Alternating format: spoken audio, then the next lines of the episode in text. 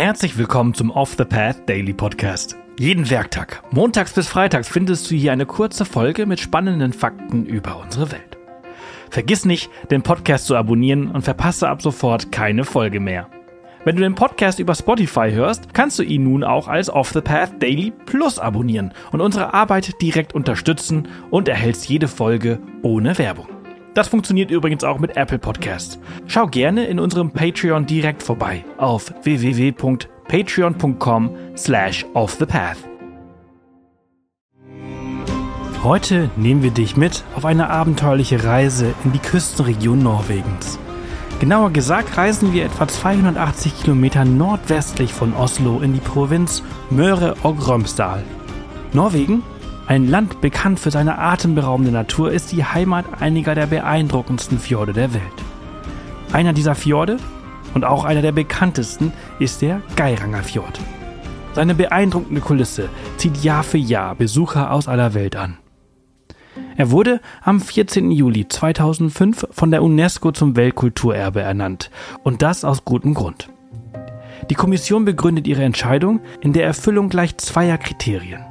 Das Gebiet weise zum einen eine einzigartige Naturvielfalt auf, welche durch die Symbiose von Meer und Hochgebirge entstand und zum anderen auch eine weitestgehend von menschlichen Eingriffen unbeeinflusste Landschaft. Darüber hinaus gelten der Neroy und der Geiranger Fjord laut Aussage der UNESCO als die mit Abstand schönsten Fjordlandschaften der Welt. Der Geiranger stellt eine Fortsetzung des Synilfsfjord dar, der wiederum ein Seitenarm des Dorfjords. Er ist etwa 15 Kilometer lang und bis zu 1,3 Kilometer breit. Die drastische Topographie ist das Ergebnis von Millionen Jahren geologischer Prozesse, die die Landschaft geprägt und die Fjorde geschaffen haben. Vor rund zweieinhalb Millionen Jahren schlürften Flüsse tiefe Täler entlang geologischer Schwachstellen aus. Die Fjorde dieser Gegend entstanden, als die Gletscher der letzten Eiszeit diese Täler zu großen sogenannten Trogtälern mit außergewöhnlich hohen und steilen Felswänden formten. In diesen sammelte sich dann nach dem Ende der Eiszeit das Meerwasser an. Die charakteristischen Felswände erreichen beeindruckende Höhen.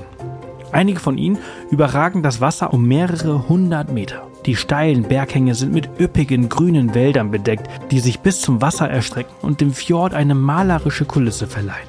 Die Fjorde gehen sehr steil, teilweise fast senkrecht in hochgebirgsartige Gebiete über. Nicht zuletzt aufgrund der Pflanzenvielfalt leben in und um den Geiranger zahlreiche Säugetiere wie Bergrentiere, Elche, Hirsche, Rehe, Polarfüchse, Luchse und Schweinswale aber auch Fische, Insekten und über 100 Vogelarten. Nicht wenige von ihnen stehen auf der roten Liste gefährdeter Arten. Die Region ist zudem für ihre zahlreichen Wasserfälle bekannt, von denen die sieben Schwestern sind sieben direkt nebeneinander in den Fjord stürzende Wasserfälle. Die größte Fallhöhe des Wassers beträgt dabei 300 Meter. Die Bekanntheit ist vor allem auf die mit dem Namen und Aussehen verbundene Sage zurückzuführen. Der Sage nach wollte ein Freier jede der sieben Schwestern nacheinander heiraten. Jedoch sollen alle abgelehnt und sein Werben zurückgewiesen haben. Daraufhin habe der Freier zur Flasche gegriffen und sei zum Alkoholiker geworden. Dies spiegele sich in der Form des Wasserfalls nieder, welche die Form einer Flasche angenommen habe. Da es in den Wintern immer weniger schneit und die Wasserfälle vom Schmelzwasser aus den Fjell gespeist werden, kannst du in den Sommermonaten jedoch teilweise nur noch vier Schwestern sehen. Die Region um den Fjord war über die Jahrhunderte hinweg von menschlicher Besiedlung geprägt.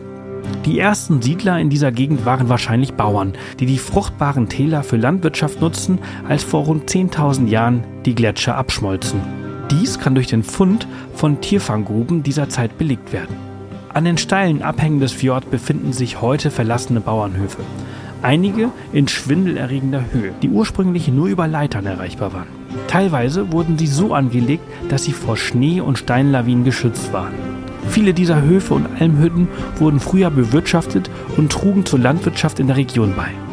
Die Höfe sind nun wichtige kulturhistorische Stätten und werden von der Organisation Freunde des Dorfjords aktiv restauriert und erhalten.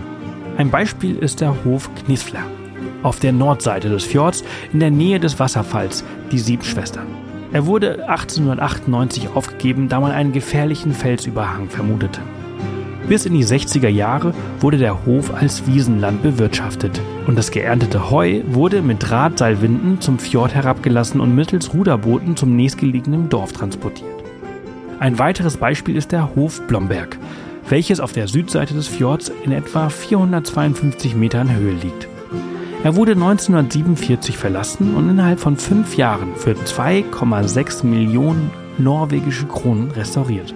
Heute sind diese Höfe Zeugen der Geschichte und du kannst sie teilweise über steile Pfade zu Fuß erreichen und besichtigen. Ganz am Ende des Fjords findest du das kleine Dorf Geiranger. Nur etwa 250 Menschen leben dauerhaft hier. Im Sommer steigt die Zahl der Bewohner allerdings auf 2000. Der Haupterwerb ist der Tourismus. Heute kannst du hier an einer Bootstour teilnehmen, um den Fjord auf dem Wasser zu erkunden. Die Fahrten finden allerdings nur im Sommer statt, da es im Winter aufgrund von Lawinen, die hohe Wellen verursachen können, zu gefährlich ist. Auch viele Wanderwege starten von hier, falls du lieber zu Fuß losziehen möchtest. Sehr schön ist der Wanderweg Fossewandring am Wasserfall entlang. Es gibt auch die Möglichkeit, mit dem Kajak den Fjord zu erkunden und sogar die Möglichkeit, im Fjord zu angeln. Neu ist der Geiranger Naturpark mit Klettersteig und Zipline. Der Park befindet sich oberhalb des Norsk Fjord Centers an beiden Ufern des Flusses. Eine spektakuläre Aussicht bietet dir der Berg Dalsniba.